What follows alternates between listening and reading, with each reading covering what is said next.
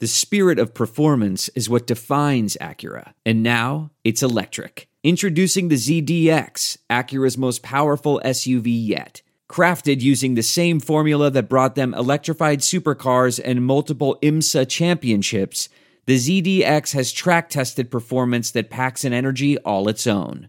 Unlock the energy and order yours at Acura.com.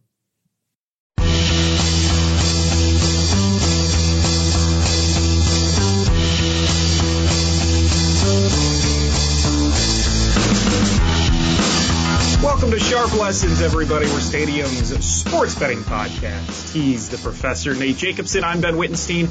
We got a lot of stuff midweek. Looking at the uh, Saturday games, some Sunday games. We uh, we want to have some games to talk it out a little bit, Nate. There's a lot going on. I think we're seeing the board a little bit more clearly this week than we did last week. So hopefully the uh, the best bet success reflects that by next Monday. Yeah, after a rough week with the best bets and the bets in general, really did a lot of research yesterday, and there was just a lot more college sides that jumped out to me. And by this time last week, I really couldn't make a case for any, and now I like wrote down seven. So I think we're gonna touch every game at least in some point, and maybe not official bet, but then I'll have a best bet in the NFL at the end of the show on a game that I really like. And it's another situation like last week where if I waited till Friday, I think I wouldn't be getting the best number. So I want to give it out on Wednesday for everyone. I like it. So we'll see how that goes. We're going to try another Wednesday best bet. I blame Kyle Shanahan for last week's best bet for the uh, 49ers plus five and a half for you uh, and for me not hitting.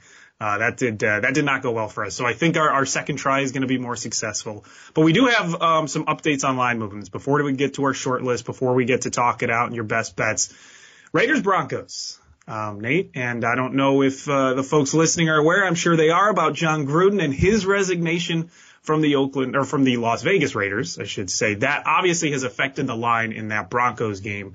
Um, so what what's kind of the update you've been seeing? Where has that line movement been going since he resigned? Yeah, since this is a sports betting show, not really interested in talking about the details of his resignation, but just want to mention that that line when the Raiders Broncos Week Six in Denver was sitting at minus three. We get the no- news that he told the team he was resigning. There was a quick re- reaction in the market to Broncos minus three and a half. Yesterday got up to four, and now it's back down to three and a half. So kind of tough to handicap this game. I thought that line was probably correct at minus three before all this Gruden news. And now you have to try to figure out how the Raiders are going to respond and how the Raiders offense is going to look because Jon Gruden had such an influence in the offensive game planning. I know he left the defense up to his coordinator Gus Bradley, who maybe got the most out of his unit for a couple weeks, but then they lost the last two games and were especially bad, I thought, against the Bears. At least offensively, they were bad against the Bears on Sunday, Gruden's last game. So not really sure what to make of this game. If you can try to like think handicap the the human element of it, if the Raiders maybe quit on the team, I don't know about that. I think they might have like one or two good strong efforts, and then the season might get out of control for them. But I I I really don't know what to do. But I just wanted to bring up that the line hasn't moved maybe as much as some people would think. It got up to four, but now we're sitting back at Broncos three and a half hosting the uh, the embattled Las Vegas Raiders on Sunday. Yeah, and maybe we'll see that line move a little bit more as more and more people start to like start their betting for the weekend too. And, you know, they'll look at the line and say, well, I don't like the Raiders because of Jon Gruden resignation. And so maybe we'll see even some more late money hit, uh, hit the Broncos and that line move down. So we'll, we'll come back to that on Friday if we have any good bets on that. But Nate, let's do our uh, sharp lessons short list. Three college football games, three NFL games that we are looking at for this weekend. Let's start out with some three college football games. Oklahoma State, Texas, the 12th ranked team in the country against the 25th ranked team in the country. Texas surprisingly losing that uh, Red River Showdown and moving into the top 25. So that's a little interesting development for the Longhorns. Texas laying five in this game. Um, the total's at 60 and a half. And I've been going back and forth. I, I, I can see it from both sides here, Nate. I can see Oklahoma State giving Texas a hard time. I mean, they're undefeated, 5 and 0. They haven't played the greatest of competition, but that defense looks pretty legit. 18 points a game they've been giving up. Um, they, they've been really good uh, against some of the run and, and passing offenses that they have seen. But this Texas offense, Nate, is really good, as we have seen against Oklahoma. And really, the problem in that Red River Showdown in the second half, they did not give the ball to Bijan Robinson as much as they did in the first half when they were successful on offense. So I don't know if Steve Sarkisian is going to try to uh, change that and just give the ball to Bijan Robinson the entire game. Because if he does, I think they have a really good shot at winning. But I'm I have a deep feeling that this game might be close. And I know you like Texas in this one. I do, and I actually didn't realize that they were unranked against Oklahoma, and now they are ranked after a yeah. loss, which I guess, I, you know, I don't really pay attention to the AP polls. If it was in my opinion, Texas should have been ranked anyway in that game. I mean, if they were a three point underdog to number six Oklahoma on a neutral field, then I think that Texas definitely is probably a top 15 team in the country, and they kind of lost a little bit of a fluky game where they were in control and they took their foot off the gas and kind of got away from their strength, which is running the ball with their uh, their star running back. Um, so I, I don't know. I think I think there's some line value here in Texas, and the fact that they did lose that game means the line's a little bit is less than a, a touchdown. They're at home. I like their offense, and I've been really actually looking to fade Oklahoma State for a long time. They're off a bye week, but and you mentioned their defense is playing well, but if you look at the opponents, it was Missouri State, it was Tulsa, uh, Kansas State with a backup quarterback, Boise State, and Baylor. Not necessarily the best offense in the country, and they barely beat Missouri State and Tulsa. Uh, they just get by Boise State on a pretty lucky, a lot of fortunate things that bounced their way, and then they beat a Baylor team who I also thought was overrated. So those were two teams I wanted to fade, and they ended up playing each other. So really want to fade Oklahoma State. Think we're getting a little bit of a buy low spot here on Texas off a loss now that the offense under Casey Thompson's quarterback has kind of found out what what to do and and give the best chance to win as opposed to Hudson Card who they lost to when he was starting against Arkansas. So Texas is definitely on the list of a potential best bet for Friday. Um, anything six or better, definitely going to be some sort of bet on the Longhorns. Yeah, I would say this is kind of the type of game, at least for me, because I've been going back and forth, I think I'm going to try to just bet the number. And if that, if that line gets to five and a half, maybe six, six and a half in favor of Texas, I think I might hit Oklahoma State at that point. But if it stays below that five and a half threshold for me, I think it's a Texas play. The total is a really interesting one for me too, because Mike Gundy was talking this week and he talked about he just, they need to slow down Texas and they want to slow down that offense. He, he specifically said he does not want to get into a shootout with Texas. And that total is fairly high at 60 and a half. I, I just don't know if their defense is going to be able to stop a shootout. And we saw how good that Texas offense can be. And I know they're going to be without their wide receiver, Jordan Whittington, who has played a pretty big role in that offense this season, but they have a pretty potent offense. And I just don't know if they're going to be able to stop that that Oklahoma defense is going to be able to stop them, which means I'm probably leaning towards the over at 60 and a half. And this is the highest total. I was looking at this. This is the highest total Oklahoma State has had all season. Um, they have not gone over, I think it's like 58, 59 points total. So the total seems like the play to me here. And this could be another game where Texas just explodes on offense. Um, but again, that line moving five, five and a half, I'll probably hit Texas if it's, if it's under that or around there. I think the fact that Mike Gundy said that shows that he doesn't really trust his defense, even if the numbers are good. And I'm sure that yeah. what he meant was that they're going to try to run the ball, keep Texas offense off the field, keep his defense fresh. But I, I have a feeling just the way they've played this season, they're kind of a phony five and zero. Honestly, like the the te- if you look at the AP poll, like these teams should be ranked or reverse ranked. Like Texas should be number 12 and Oklahoma State yeah. 25. And I think that indicates that with Texas being a favorite and because they lost last week and already have a second loss, I like them this week. And another thing with Texas, they only have one conference loss. They win out, they'll have another chance to play Oklahoma at the end of the year, and I'm sure that's the new goal for them, uh, set by Steve Sarkisian. All right, moving on, Nate. We have a new number one team in the country, the Georgia Bulldogs, and they play Kentucky at home between the hedges. 11th ranked Kentucky, 6 and 0 mm. Kentucky. Um, Georgia laying 21 and a half in that game. 44 and a half is the total. And that is something I know caught your eye to start this week with the total being 44 and a half and Georgia being over a 20 point favorite, and we all know how good that Georgia defense is. Um, I, I obviously don't see Georgia losing this game, but do you have any reason to believe Kentucky may cover that 21 and a half? That line has been moving down just a little bit throughout the week. Right. I was up bright and early Wednesday morning, and I, I happened to be there when I saw the line move from 23 to, to plus 21 and a half. So a momentous line, moment. Money on Kentucky, I guess, even though it's uh, not through the the key number of 22, because uh, that doesn't exist in college football. But yeah, I mean, I guess Kentucky gets keep it close. I think that the spread in total says everything you need to know about how good Georgia's defense is. Kentucky's team total is 11 and a half. Georgia's given up 33 points in six games, gave up 10 points at Auburn.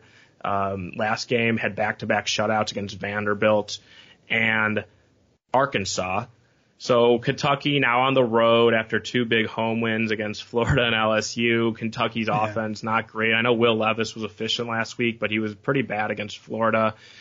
This is a m- much better test against Georgia's defense. Obviously, a defense just playing out of its mind.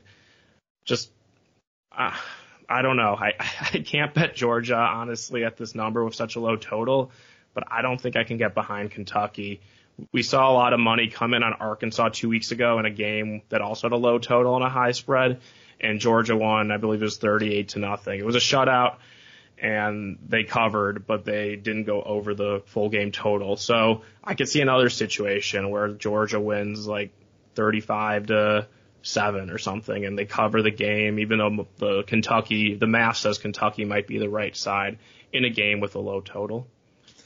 I might have to go back to that um, Georgia opponent team total underwell that we went to two weeks ago. That totals at 11 and a half for Kentucky on the team total, and that's just seemingly the play. Georgia's gives up, I think, five points a game at home this season on average.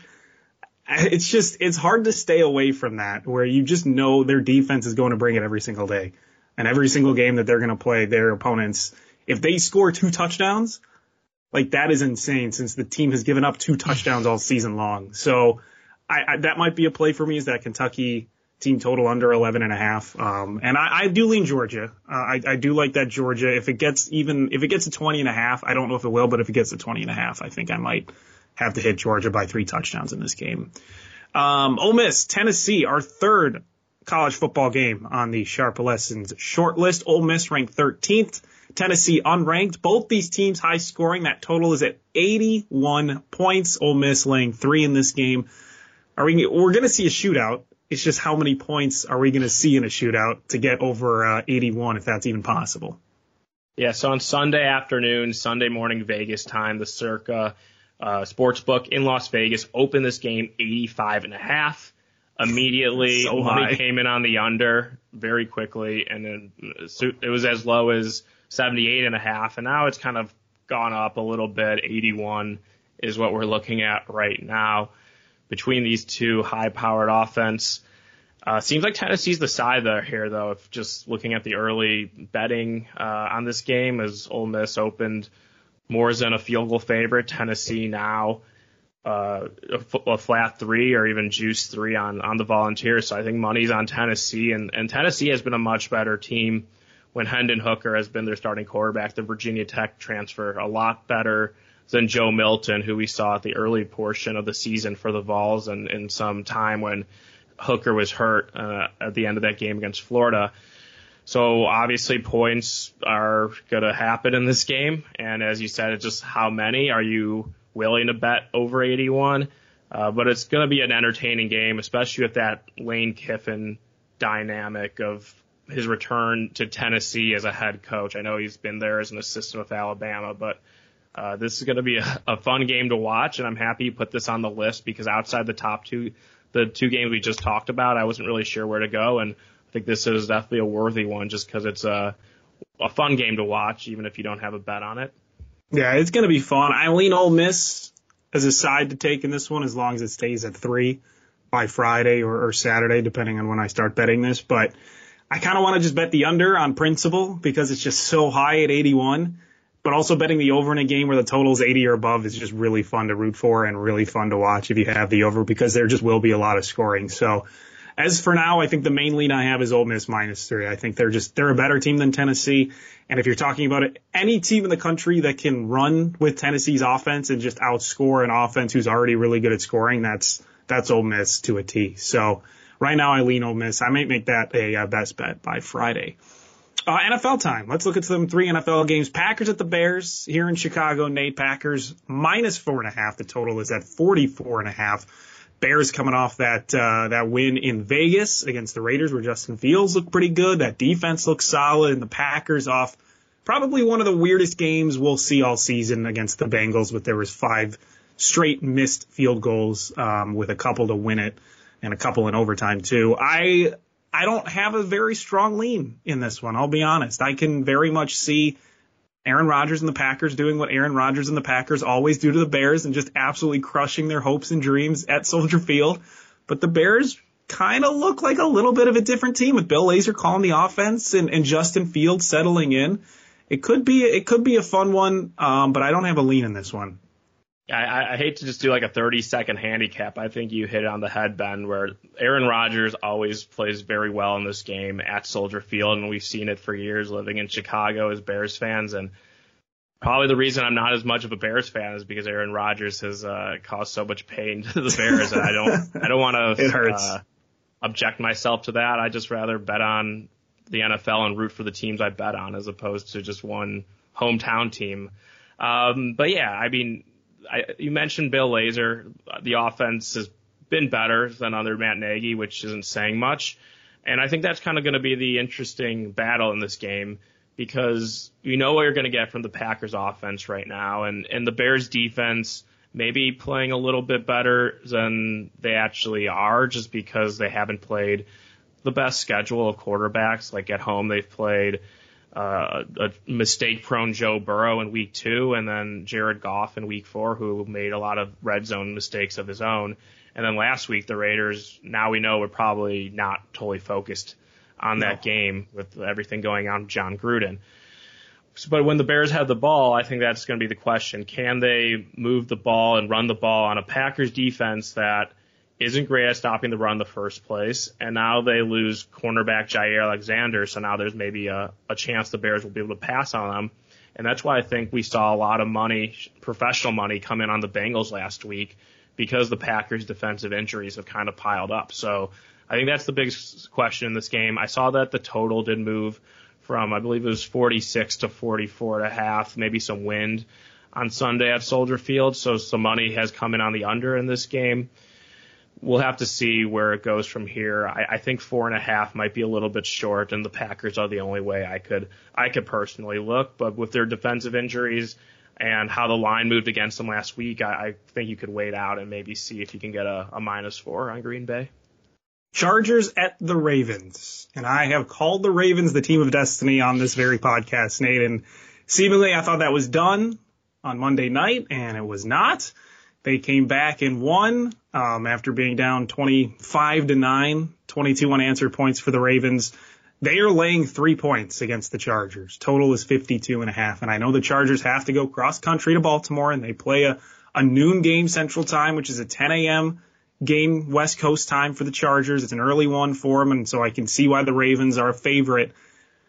So I don't know if I'm going to hit a side, Nate, but 52 and a half, I want to just hammer the total, the over in this one. Yeah, I, I don't believe in either defense. I don't believe in the Ravens defense. I don't believe in the Chargers defense, but I do believe in Lamar Jackson and Justin Herbert. And I think this is going to end up being a shootout of a game. Yeah, this total's gotten bet up as low yes. as 48 and a half I'm looking at, and now it's 52.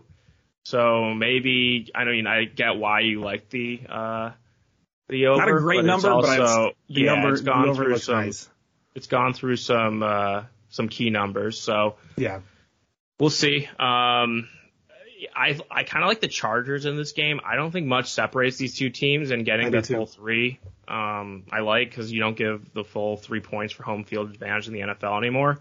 I was hoping the Ravens would play better on Monday night in front of a national audience because I think we could have got three and a half on the Chargers, but they barely won, so it was kind of the I wouldn't say the worst case because I don't mind the Ravens won, but not looking good and is now maybe not getting as much value on the Chargers as I would have liked. But if I had to bet the game, and it might be something I use in contest, especially that since there's four teams on bye, so less games to choose from, uh, the Chargers plus three would be the only way I look.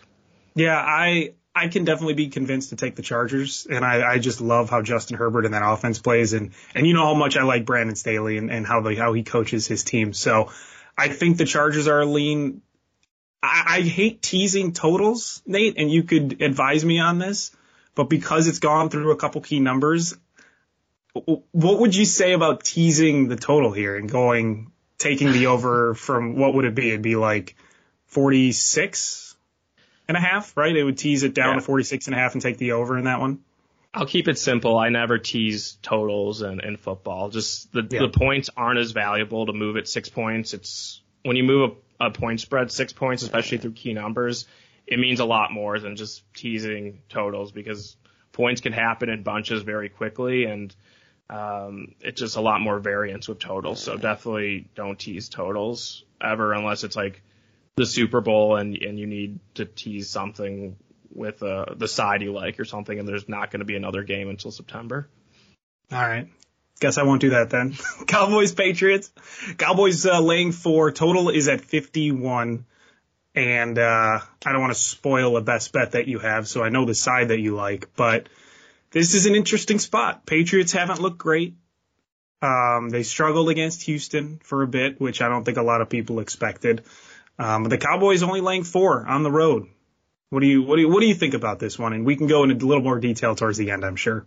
Yeah, I mean, I'll give out the best bet at the end, but I just will mention that the the Cowboys were a one and a half point favorite on the look ahead line. So when you're handicapping this game, you have to think, is it justified that now it's gone through the most important number in the NFL, three, and I'll give some other factors out. And then the the total has gone got bet up, which isn't a surprise because Dallas's offense has played so well. And the early weather report in Foxborough doesn't look as bad as some other places in the country. So we saw that total 49 and a half, something even some 48 and a half. Uh, reopened, uh, yeah, reopened 48 and a half, and now we're up to 51. So the move on the over is looks like it's a, a real move that happened yesterday. Um, now we'll have to see what happens with the spread as it got as high as four and a half for the Cowboys, and now it seems like that was the resistance point. And at one point saw three and a half, but now we're uh, we're back to uh, Cowboys minus four. So let's uh, let's wait. And I probably gave a hint of who I like and how I handicap that game, but make sure to uh, read the or listen to the end of the podcast for the for the official best bet on a Wednesday. All right, situations of the week. What's the situation? Uh, we got a couple hangover games, got one sandwich game. Hangover games. Lousy hangover. Pretty clearly Texas and Oklahoma both, and we went through that Texas game. Um, Oklahoma though, they are, I, I actually don't, I haven't seen that line recently. I don't know if you have an update on that line, but they play TCU this Saturday at home against TCU. I know they're the favorites. Um, but this could be a, a, a, pretty decent hangover game, and, and we all know TCU as underdogs play pretty well usually, so that could be a game to keep an eye on. Yep, it's Oklahoma minus 13 and a half, so we'll have to see where if that can get to 14. The TCU might be interesting. Uh, obviously, Oklahoma had a quarterback save the day, and, and Caleb Williams replacing preseason Heisman favorite Spencer Rattler. So try to figure out, like, like look and see who's going to be starting at quarterback, and maybe that'll influence a bet. Uh, it does make sense though, maybe to look towards the TCU side at plus 14. Thinking Oklahoma, I mean, they had that miraculous win against Texas and, and fought their way back, but other than that, they haven't looked the greatest this season when it comes to covering numbers. And before the Red River, TCU did play Texas. They hosted Texas and they stayed close with Texas. So Gary Patterson always thrives in the underdog role. Uh, can see maybe the same here, even though it's in Norman. Texas A&M coming off a win against Alabama makes Texas A&M now ranked 21st in the country. They travel to Missouri and they play the Mizzou Tigers. Your Mizzou Tigers, Nate. Um, that line is at eight and a half right now. It looks like 59 and a half is the total. I'm uh I'm all for betting the Mizzou line here it just still seems a tad bit low. I, Yeah, I, I want to get it in double digits is basically what I'm getting at. Exactly. I think it opened 10 and now we're at eight and a half. And I think that's all built into the, the fact that Texas A&M is coming off a storm the field win against number one Alabama, like a truly historic win and for Jimbo Fisher, especially because they were coming off losses against Arkansas and Mississippi State. So it was totally unexpected. I don't think anyone saw that performance coming from Texas A&M's quarterback, Zach Calzada. The big issue with backing Mizzou is their defense, specifically their rush defense. It might be the worst in all of Power Five, and if their defense can't stop A&M's running, then Calzada might not have to be spectacular in what's going to be like. It's like the thing is, everyone knows it's going to be a letdown spot at this point. It's not some sort of secret, so I think that's a little bit built into the number. I might just bet Missouri for the sake that I if if they did play well or A&M struggled, I want to be right about that because I do think A&M will have a letdown. I just also don't trust Missouri's defense enough in this game um, to cover a number, even a touchdown. So I think the double digits is a, is a good buy price on Missouri. Um, that's what you would need to comfortably bet on uh, fading Texas A&M in this game. Finally, Iowa hangover game uh, post Penn State and uh, working hard to come back, even though Penn State loses Sean Clifford midway through that game. They play Purdue. Again, they're back at Kinnick Stadium, which is a very difficult place for any visiting team to play. Iowa laying 11 though, and this was at 11 and a half to start the week, so it's been bet down with that hook. I really like Purdue in this spot. As long as it remains a double digit spread, I might make Purdue a best bet if it stays around 11, 10 and a half by Friday. I like the Boilermakers here, and, and I'm not saying Purdue's going to win, but I think they can cover a double digit spread against an Iowa team that, frankly, probably should have lost against Penn State. If Sean Clifford had stayed in that game, I don't think Iowa wins it.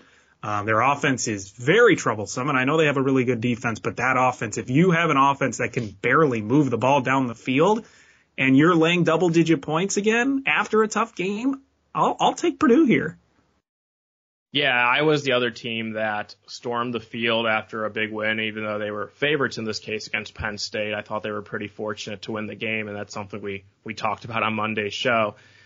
Now it's a big number to cover with a game with a low total. I guess it helps that they're at home, but with Iowa, they just rely so much on turnovers, and maybe that'll work and continue for a little bit, but at some point it's not going to be sustainable. And it could be this week. And coming off a, a big win like that, a facing a Purdue team off a bye with a coach I respect and Jeff Brohm, I can see getting Purdue's best effort here because I know that this game would really kind of, I know they played at Notre Dame earlier this season and they have Indiana later in the year, but this is probably a game now that they have fully circled and probably excited to play the number two team in the country. They probably weren't expecting that when the season began. So I, I could see Iowa just trying to win the game, get out of there, and not put any style points. So Purdue, yeah, plus double digits makes a lot of sense. And this is like a more of a, I think more of a hangover, even though Iowa gets to stay at home.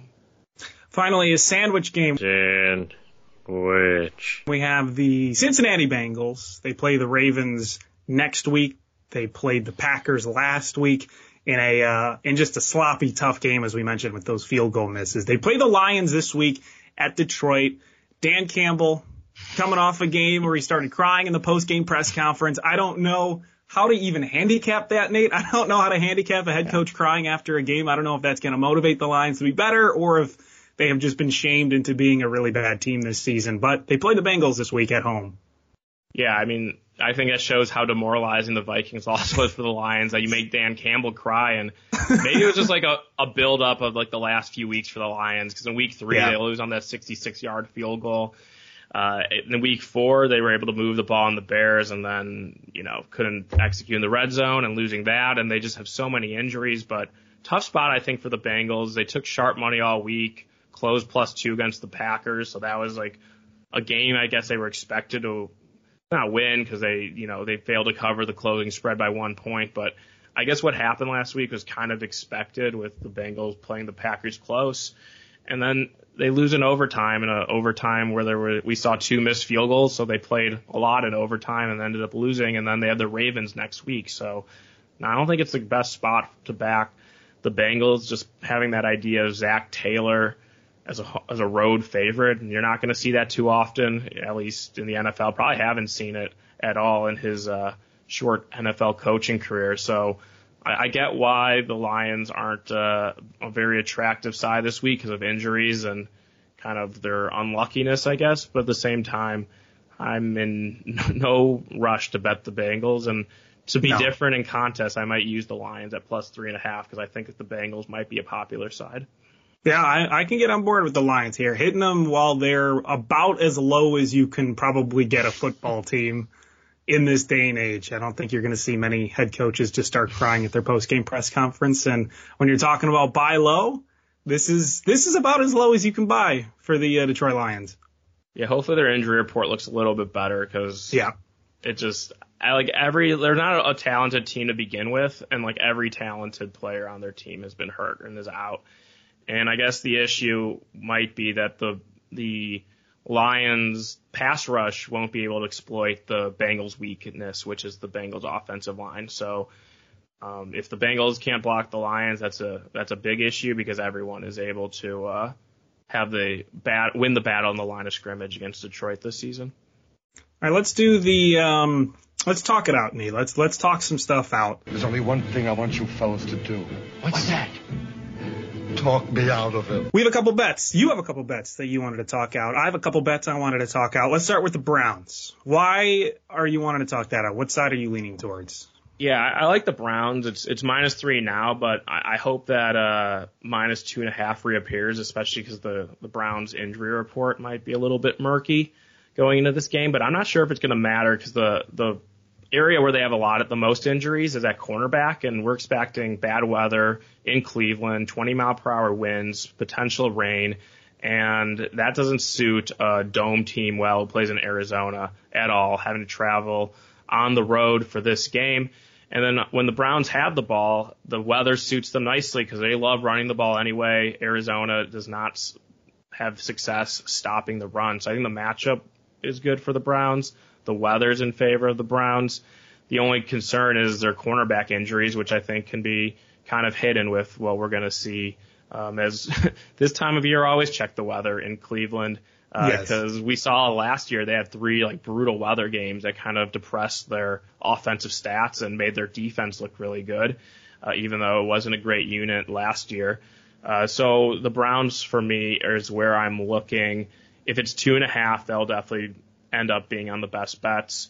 Uh, so hold off to Friday on that, as I I have a feeling I'll be on the Browns with a best bet, if, if not just a regular ticket. And then the other part of this game where I like the Browns is is the weather is kind of uh, caused the total I think to drop in this game. We saw as high as 53 and a half, and now we're sitting at 49 and a half. So four points is pretty drastic, and I think a lot of that has to do with the predicted weather in Cleveland as it gets cooler and windier and potentially rainier throughout the country after we've had some pretty nice weather around the uh, the Midwest and Northeast. All right, so a game I wanted to talk out: Minnesota plus three and a half. They play Nebraska. Minnesota is at home, and Nebraska's coming off tough loss to Michigan, where it looked like they may have had a chance to win that game. Michigan wins that one by three. I am leaning Nate towards Nebraska or towards Minnesota plus three and a half. And I do think, and I told you this before the show, I think Minnesota has been underrated at home for a good time now. And I know that Bowling Green loss sits fresh in your mind. It sits fresh in everyone's mind, but I, I trust Minnesota at home. And, and I think PJ Fleck gets his team ready to play at home. They're better than I think people expect. They have a veteran offense. I don't think they should be an underdog by three and a half points at home to a Nebraska team that frankly hasn't shown me that they can have any confidence in winning games like this on the road. So I, I'm leaning towards making not only Minnesota a bet, but making it a best bet on Friday. No, you're right about Nebraska struggling to win games, and we saw it last week where you have a lead in the fourth quarter against Michigan, and you just can't get any crucial stops. Um, uh, yeah, I'm I'm still worried about that Bowling Green loss. Honestly, uh, they were a 30 point favorite and they lose straight up. And late in the game, PJ Fleck like punted on like fourth and eight with like four minutes left. And they never get the ball back. So I just like can't shake that honestly. And I I would have liked this maybe a little bit more if Nebraska won because you're kind of catching them off like a. I mean, they may have stormed the field if they beat Michigan, which would have probably yeah. been an embarrassment for you know a program with a rich history like Nebraska storming the field against, you know, another, you know, program with rich history, but teams like Nebraska should win games at home if this was the uh, the 1990s. Um, so anyway, I I don't know. I I I I get what you mean about Minnesota and fading Nebraska, but Minnesota's off the bye, but I just don't really like not I I don't like PJ Fleck. I just don't like their offensive style, and that's what's going to keep me off that game. And this is also more of a numbers play too for me, Nate. Where if Minnesota's favored, I'm not taking them. But I like that they're an underdog with the three in the hook. I like that. I like that number for Minnesota. I think they can very easily cover that um, because I think they can, they have a shot to win. I think this game is more closer to a pick 'em than it is to to three and a half at this point. Um, you have a couple more. Indiana. Yeah, so I'll just run them down quickly. Indiana plus four and a half. I think that Michigan State might be a little bit overrated at this point. I mean, we were making a case for for Rutgers plus six against Michigan State last week, and I, I don't think Indiana's worse than Rutgers. I, I think Rutgers or Indiana kind of is now at the point where you could buy low on them, and Michigan State sell high. Uh, Michigan State is going into a bye week, and then they play Michigan the week after, so I could see a little bit of loss of focus um, from the Spartans in this game now that they're ranked in the top 10, even though uh, I don't think they're honestly that good. Um, Alabama, that's a given. I think it's 17 and a half against Mississippi State. We had talked about that a little bit on Monday's show, so I don't think we have to go too far. And then the Pac-12, not a conference I love betting, but some short uh, numbers here. Stanford plus one against Washington State. Uh, no, Washington State has two upset wins the last two weeks against California and Oregon State. I just don't really think they're that good though. And Stanford is a kind of a new improved team with uh, the quarterback McKee. And then I like Utah plus one. They're hosting Arizona State. Utah with a big win at USC last week. They come back home. I know that that's a very tough place to play. A loud, large, a large crowd, a loud, sorry, a large cloud crowd and a loud crowd at Rice Eccles Stadium in Salt Lake City and Arizona State traveling to elevation. I can see Utah knocking off ASU in the late night Pac-12 game. Yeah, I like that Utah play. That was another thing. I mean, we talked about the ACC where no one should be uh, a favorite. Really, you should always just kind of bet the underdog. And Utah at home as the underdog, right? Sign me I up. know. Sign me up I know. I know they've had a rough season on the field and off the field, but I think this yeah. could be a spot where they kind of rally around and I mean, the Pac-12 South still wide open. I know that they probably had pretty big goals before the season, but there's still the goal of winning the conference and winning this game against Arizona State would go a long way into that because their losses this season have been surprising non-conference uh, losses. Speaking of also the Pac-12, in fact, speaking of the Pac-12 South, UCLA, the final bet that I wanted to talk out, and we have been all over UCLA on this podcast Nate, since the very beginning, since we had that first game win that they got for us. They are plus one and a half. And this is a team that's playing on the road against Washington as an underdog. Not a, not a, not a huge underdog, but an underdog nonetheless. You can get them right now at plus money on the money line, plus 105. Tell me why I shouldn't take UCLA. Because I want to take UCLA. I want to take them with the points. I want to take them on the money line. I think this is a game they should win. Washington, I know they've been more impressive as the weeks have gone on, but they are still a Washington team that I think is is very capable of being beaten by Chip Kelly and UCLA. Yeah, I mean, I can't talk you out of it. Obviously, Washington's had a really rough start of the year. UCLA has come back to earth as after I think they were as ranked. They were ranked somewhere in the top 15. Now they're unranked, and they have Oregon next week, so maybe that's the case that they have a bigger home game next week yeah. against a, a pack, the best Pac-12 team um, by far this season. I, yeah, honestly, I'm a little surprised they're underdogs, but because they're underdogs, maybe I'm missing something, whether it's an injury or just UCLA was always overrated. Um, especially they got a lot of credit for that win against an LSU team that is uh, really fallen apart, and now we're a double-digit home favorite to Florida, who's not the best SEC team. So, or sorry, a home underdog LSU is this week. So um, I guess maybe it's just all those factors and just the pure numbers say that this what this is what it should be. Um, so that's why I would be careful. I guess that's what I'll say. Yeah, maybe a small unit play on their money line would be the move. All right, before you finish everything off, before you give your best bet, a little Thursday night football preview for everyone as the Buccaneers travel to Philly to play the Eagles. They're laying six and a half is Tom Brady um, on the road. That total is at 52 and a half. I have not been impressed with the Eagles all season long, Nate. I just, their, their offense has been cringeworthy at times. I'm not 100% sure what Nick Sirianni has been doing half the time with that team. It has been a lot of head scratchers for me watching the Eagles. Um, and I know the Buccaneers, it, it, it's hard to bet against them. You know, it's just, it's, you look at that team, you look at how well Tom Brady has been playing, uh, and it's hard to bet against them, even on the road with a pretty large spread for a road team. I would always lean towards the Bucks in a game like this, especially against an Eagles team, which again just has not done anything to make me want to put money on them. Yeah, I'm gonna be really square this week in, in terms of this game and just tease the uh, the Buccaneers and, and Washington or the Chiefs who are playing the Washington football team. So just asking the Bucks to win this game. Thought that Philadelphia was pretty lucky, and that was actually a bet I won last week on the Eagles plus three. I closed two and a half at Carolina, but watching that game, the Eagles definitely were fortunate. They benefited from a block yeah. punt, Sam Darnold turning over the ball, and I don't think Tampa Bay is going to make those kind of mistakes. And I know the Bucks' weakness is their secondary, but I just don't think Jalen Hurts has that sort of passing style to exploit the weakness in the Bucks' uh, defense. And if there's offensive line issues, then Tampa Bay is probably going to be pressuring him. So uh, like the advantages for on both sides of the ball for the Buccaneers when Tom Brady is under center, but also the Bucks defense, and I think think it's very likely that they end up winning this game. So I'll I'll tease the Bucks. Um, I know there's I've heard some stuff where people like the Bucks at minus six and a half, and then like the Eagles at plus seven. I really don't know what to do, so the teaser is the way I'll approach this one on Thursday night. Yeah, I, I think a teaser is the right move here, especially with the Chiefs against that. The Washington football team, you'd imagine after a game that they had on Monday Night Football, the Chiefs are probably going to win. Um, they they they are seemingly too good to to lose that back to back games like that, but. I don't know. Mahomes didn't look great, but that's that's a more discussion that we will have on Friday. And because Nate, you have your best bet you wanted to give out, an early one, a Wednesday best bet to end the show.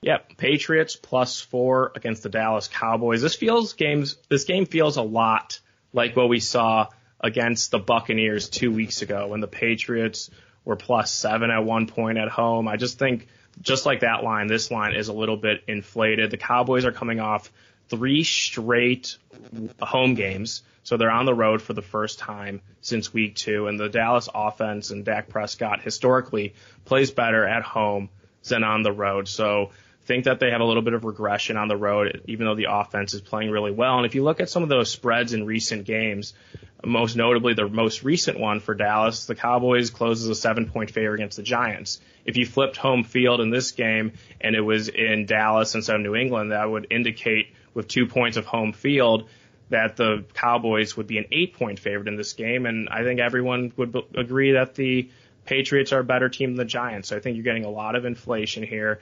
And also they're getting a, a line where it's at because the Patriots look so poor last week against the Texans, but we expected them to play bad because it was the game off the tough pa- Patriots loss or tough Buccaneers loss when they lost to Tom Brady. So really like the Patriots here, plus four. Uh, gonna make that the best bet for the week, fading Dallas on the road, fading Mike McCarthy as a road favorite against Bill Belichick. Just a lot of things going into this why I like New England. Nate, I commend you for the pick. I don't know if I, I don't think I can pick against you. I just don't know if I can ride the Patriots train at this point from what I saw. It's, you made good arguments and, and I think the Patriots at home against a, a team that's been hot recently, I think you're getting them at a good price for sure at this plus four. It's just, I, I, it's tough for me to bet against the Cowboys at this point, but Listen, I think uh, most of America is going to be on the Cowboys because people love betting the Cowboys. So I, again, you're getting Patriots at a good number. You're getting them at a good time where a lot of people are going to be fading them and, and counting them out. So it's hard to count Bill Belichick out in situations like this. I just, I, I don't know. I, I don't have the guts that you do to, to go against the, the Cowboys at this point in time. I understand that it's not an easy bet to make with how the Cowboys have played, but it's a it's a different team outside of AT&T Stadium, at least in recent history. Yeah. That's true. That's that's very true. Playing in playing in New England's a, a whole different animal than playing in Jerry World. But I think that'll do it. We'll have all of our best bets on Friday. It's going to be Picks Friday yet again, the fun, most fun day of the week that we have. We're going to give out all of our picks for the weekend. I think we're uh, we're seeing the board pretty clearly, so it should be a good show with a lot of good picks. But until then, good luck on Thursday night football, and we will see you back here on Friday.